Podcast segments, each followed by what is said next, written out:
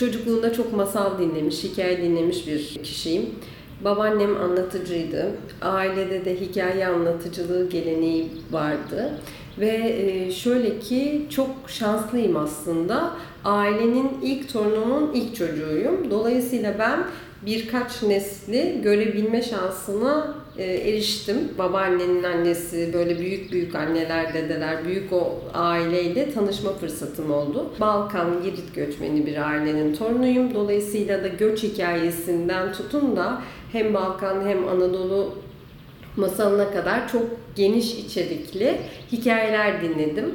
Onun dışında da benim dedem e, müzikle çok ilgili biriydi. Kendi de enstrüman çalardı. Ailede de müziğe yatkınlık, sanata yatkınlık vardı ve yaşadığım çocukluk ortamı müziğin, edebiyatın, masalın olduğu, hikayelerin anlatıldığı bir ortamdı. Dolayısıyla zaten o ortamda e, başka bir e, şekilde şekillenmek zor. Ee, sonra tabii ben kendim edebiyatla ilgilenmeye başladım. Edebiyatla, şiirle, mitolojiyle, masalla daha derinden ilgilenme fırsatı buldum. Edebiyat okudum. Sonrasında da işte dinler tarihi okudum yine öyküleri merak ettiğim için. Öyle şekillendi diyebilirim. Ama burada performans olarak anlatıcılığa nasıl giriş yaptım anlatmak gerekirse üniversitedeyken masal çalışmaları yapıyordum ve bir gün bir e, anlatıcıyla tanıştım. Fransız masal anlatıcısı Jean Porchero. Onun masal gecesine gittim. Fransızca bilmediğim halde aslında hikayeleri hissettiğimi ve anladığımı fark ettim orada. O zaman asıl benim anlatıcılık yolculuğum başlamış oldu. Çünkü ben zannediyordum ki her şey dil aracılığıyla aktarılıyor. Fakat öyle değil. Dilin ardında daha büyük, daha geniş, daha evrensel bir dil var ve asıl oradan anlattığımızda dinleyiciyi yakalayabiliyoruz ve o duyguyu geçirebildiğimizde de hikayeyi e, dinlemek için meraklı olmaya başlıyor dinleyici. Tabii ki söz ustalığı çok önemli hikaye anlatıcılığında ama o e, o dilin ardındaki evrensel dil beni asıl tutkuyla bağlayan şey oldu bu işe. Mesela bir masal anlatırken nelere dikkat ediyorsun ya da nasıl bir e, seçki yapıyorsun kendine? O hikayede ne seni yakalıyor da ben bu masalı anlatmalıyım diyorsun ya da kendi yazdığın masallar var mı anlattığın? Şöyle aslında nasıl oluyor? Dinliyorum, okuyorum, duyuyorum kimi zaman bir yerde bir kısmını e, ve onları o havuzun içinde ben biriktiriyorum. Bazen farkında olarak, bazen de hiç farkında olmayarak. Sonra bir tema altında toplamam gerektiğinde yani bir masal gecesi ortaya çıkarmak gerektiğinde aslında o anki duygumla seçiyorum. Yani e, o anki duyarlılığımla, o aralar düşündüklerim, hissettiklerimle temayı seçiyorum. O temadan da yola çıkarak kalbimden vuran hangi masal varsa aktarmak istiyorum, anlatmak istiyorum. Çünkü ben de aslında o masalın dinleyicisi oluyorum anlatırken. O yüzden e, masalı böyle seçiyorum. Kendi yazdıklarıma gelince bu birinin hayatı olabilir. İşte İzmir'in hikayesi olabilir ya da farklı konular olabilir. Kendi etkilendiklerimden yola çıkarak ya da anlatılmak istenen ama kıyıda köşede kalmış şeyleri izleyerek, görerek, o konuda sondaj yaparak biraz üretebilen biriyim. Muhakkak ki bir derdim var ki onu anlatıyorum ya da yazıyorum. Ama e, en çok önemsediğim şey her ne anlatıyorsam onun iç aydınlığı veriyor olması. Yani umut veriyor olması. Beni en çok bağlayan şey o aslında masallara. Umut veriyor olması. Çünkü umut olmadan yaşam olmuyor. E, ve kimi zaman biraz daha e, duran ya da güçsüz hissedebiliyoruz kendimizi. Orada e, umut veren küçücük bir dokunuşa ihtiyaç oluyor. Bu kimi zaman bir hikaye oluyor. O zaman da ben çok mutlu oluyorum. Bu yetişkinlere masallar e, temasını biraz açalım.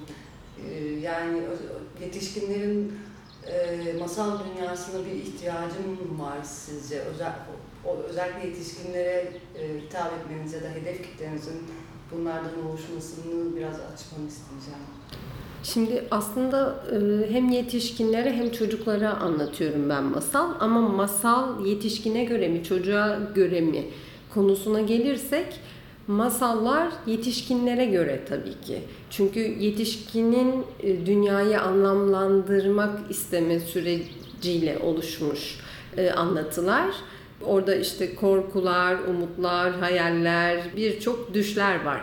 Fakat tabii ki bu düşsel öğeleri barındırması, şiirsel bir dile sahip olması ve öğüt veren, mesel gösteren bir yapısının olması itibariyle de çocuklara da anlatılmış. Orada dikkatli olmak gerekir. Yetişkine anlatılabilecek, hitap edebilecek bir üst metin ve alt metin vardır ama çocuk üst metni algılayabilecek durumda olduğu için alt metnin çocuğa zarar verebilecek bir içeriğinin olmaması önemli. O yüzden çocuklara ben masal anlatırken zarar verebilecek bir şey hissetsem dahi o masalı anlatmamayı tercih ederim. Ne yaparım? O masalı kendime malzeme alırım.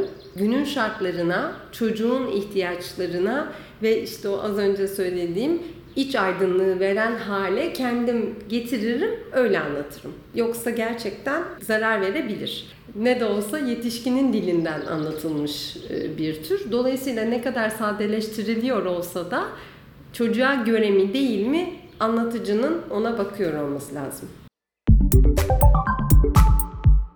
Edebiyat türlerinden ya da anlatı türlerinden masalın öne çıkan yanı hani yani roman da iyidir ama masalın şöyle cezbedici yanı vardır dediğin bir şeyi var mı? Tanımı var mı sende? Şöyle, roman tek başına okunur. Yalnızlık getirir. Masal öyle değil. Masal aslında okunandan ziyade masal dinlenen bir şey. O yüzden birliğe getiren bir şeydir masal. Bir yapar insanları. Farklı çevrelerden, farklı kültürlerden insanları bir arada bulundurur ve anlatıcı büyük bir kitlenin aynı anda düş kuruyor olmasını gözlemler. Ve onlardan biri olup o büyük ağı görebilme şansına sahip olur. Benim en çok etkilendiğim şeylerden biri budur. Masalı anlatırken herkesin gözünde farklı bir hal, işte e, herkesin zihninde kim bilir ne hikaye, bütün o canlılığı aynı anda hissediyor olmak, yaşıyor olmak hem anlatan kişi açısından çok özel oluyor hem de bence dinleyiciler de onu fark etmeden hissediyorlar. Bir arada ama bireysel bir an yaşanıyor orada.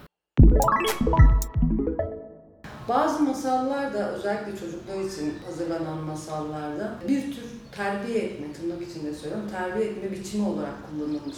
Buna dair neler söylersin? Sen bunları ilk fark ettiğinde ne yaşadın? Bu, bu tür masallara dair ne düşünüyorsun? Masalın öğüt vermesi, e, misal göstermesi, örnek vermesi kıymetli. Ama bunu parmak sallayan bir yerden yapması yarardan çok zarar getiriyor olabilir. O yüzden de orada da anlatıcının yani bu illa performans yapan kişinin değil yani evde çocuğuna da anlatan anne babanın ya da torununu anlatan da büyük anne büyük babanın hep dikkatli olmasını gerektiren bir şey. Misal gösterebilir, örnek verebilir, ders çıkartabilir çocuk ama anlatıcının ruh hali bence orada önemli. Yani şunu söylemek istiyorum.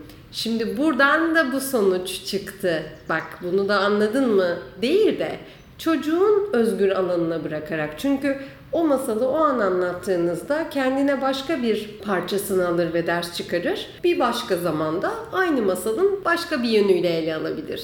Dolayısıyla e, hani bir söz var ya bir tasavvufi söz vardı. Bu yolda hem yolcular hem yollar yürür diye. Yani aslında hem masallar çok canlı bu yolda hem de masalı dinleyip anlatanlar çok canlı. Yeter ki e, şimdi kontrol edeceğim e, çocuğu bununla eğiteceğim, böyle de yapacağım kaygısına düşmeden anlatılsın. Ya en başta bunun bir araç olduğu ve asıl değerli olan şeyin iletişim olduğu bilgisi olsa anlatıcıda zaten o şimdi bir şey öğreteceğimden çıkıp o anın keyfinde sorgulayarak öğrenmeye başlıyor çocukla birlikte. O zaman zaten bence işe yarar hale geliyor. Bu arada e, masal anlatıcılığın yanı sıra şiir kitabınız çıktı. Kalbim zamana böyle direniyor. Biraz da e, şiirlerinizden bahsedelim. Ben 7 yaşımdan beri yazıyorum. Gerçekten kalbim zamana şiirle direniyor. Hatta bir şiirimde de geçiyor. Beni bu dünyaya hikayeler değil şiirler inandırdı diye. Hikayedeki şiirselliği hissettiğim için belki hikaye anlatıyorum zaten. Şiirin öğrencisiyim diyebilirim. Yani öyle tanımlayabilirim. Yazmaya devam ediyorum. Ee, kitap çıktığı için de çok mutluyum. Ee, iki tane de söyleşi ve imza günü oldu şimdiye kadar. Çok da keyifli geçti, çok güzel geçti. Ee, okurla buluşmanın da başka bir heyecanı varmış. Onu da tatmış oldum. Niceleri olsun inşallah. Yolu açık olsun. Teşekkür ederim, sağ olun. E, ailende müzisyen de vardı. Bazı masalları belki o müzik, Hı hı. çalınan müzikle de o ya da orantısıyla da dinleyerek büyüdün. Peki genel olarak masal ve müzik ilişkisine, e, bütünlüğüne nasıl bakıyorsun? Bir şiirde demiştim ki çocukluk bir şarkıdır, ömür boyu söylenen. Bence içimizde bir müzik var. Yani hep bizimle akan bir müzik var. Ve bütün masal gecelerimde her zaman müzikle birlikte anlatmayı tercih ettim ben. Çünkü hikaye sözle anlatıyor derdini. Oysa müzik söz olmadan kalbe hissi veriyor. Sözlü ve sözsüz olan şeyin buluşması yine bence kalp genişleten e, bir durum. Ben tabii kendim de öyle çok keyif aldığım için hep müzisyenlerle çalışıyorum. 12 yıldır öyle. Hep e, bir konser anlatı tadında masal gecelerini düzenledik. Farklı disiplinde çalışan bir sanatçıyla çalışıyor olmak ve onun meyvesini sunabilmek de çok keyifli oluyor. Çünkü birçok şey öğreniyorum ben de. Bazen öyle bir şey oluyor ki o makama göre ben bir masal seçiyorum. Orada e, icra edilen, çalınan müziğe göre bir masal seçiyorum. Bazen de tam tersi masala göre bir e, şarkı seçiyoruz. Ben masalları anlatırken doğaçlama olarak anlatıyorum. Yani hiçbir zaman hikayeyi bilsem de bir kelime sonra ne söyleyeceğimi bilmiyorum. O anda anlatıyorum. Ve bu bir yaratım süreci aslında. Ve akışta olmanız gerekiyor bunun için. Müzisyen de hangi enstrümanı çalarsa çalsın o anda ben doğaçlama anlatırken benim sesimi, sözcüklerimi dinleyerek doğaçlama olarak bana eşlik ediyor. Tamamen doğaçlama ve her an yaratım süreci içinde bir hal ortaya çıkıyor. Ne zaman ki masal bitiyor, şarkılar o zaman başlıyor. Ama ben anlatırken hep akıştayız. O yüzden çok heyecanlı oluyor. Bu bahsettiğin o doğaçlamayı izleyen seyircinin tepkisi o yani müzisyenle senin e, sahnede o an ürettiğin şeyin seyircideki karşılığı nasıl oluyor? Şöyle zaten masalcı masalına başlarken bir ben de çatım hikaye oluşturuyorum. O çatı hikayenin içinde de aslında bir takım tekerlemelerle başlıyorum. Yani şimdi bu şu demek, şimdi sizi bir diyara götüreceğim ve bu tamamen düşsel. Sanki orada anlatılan hiçbir şey gerçek değil diyorum. Ve tabii ki o maddi dünyaya çok bağlı olan yetişkin ilk başta tekerlemeyi dinlerken şimdi ne olacak diye bana bakıyor. Ama ne zaman ki tekerleme bitiyor, o şimdi ne olacak kaygısından uzaklaşılıyor ve tamamen o düşsel dünyaya gidiliyor hep birlikte ve müzikle birlikte tabii orada. Orada herkesin bir çeşit tırnak içinde rehabilitasyon merkezindeymiş gibi sakinleştiğini, hayal kurduğunu, e, reaksiyon verdiğini gözlemliyorum. Ve en önemlisi de o ben anlatırken hep o birlik duygusunu hissediyor olmak. Çok kıymetli. Masal müzik ilişkisini e, ev sahipliği yapan mekanı Evet. kurguluyorsunuz. Bir sahne var, bir şey var.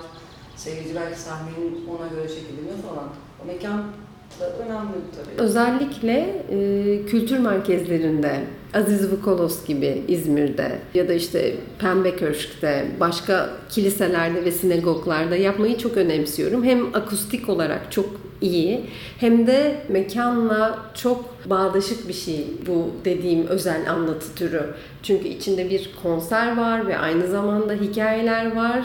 Herhangi bir mekan olmaması gerektiği düşüncesindeyim. O yüzden ben ve müzisyen arkadaşlarım her zaman o mekanı seçerken çok dikkat ediyoruz, özen gösteriyoruz. İnsanlar çünkü bir atmosferin içine giriyorlar düşsel dünyalarında ama aynı zamanda fiziksel olarak da o atmosferin içinde olmak büyük bir etkileyici unsur oluyor ve çok yardım ediyor. E, masalı herkes anlatabilir mi? Herkes bu şeye özelliğe sahip mi sen? Evet anlatır.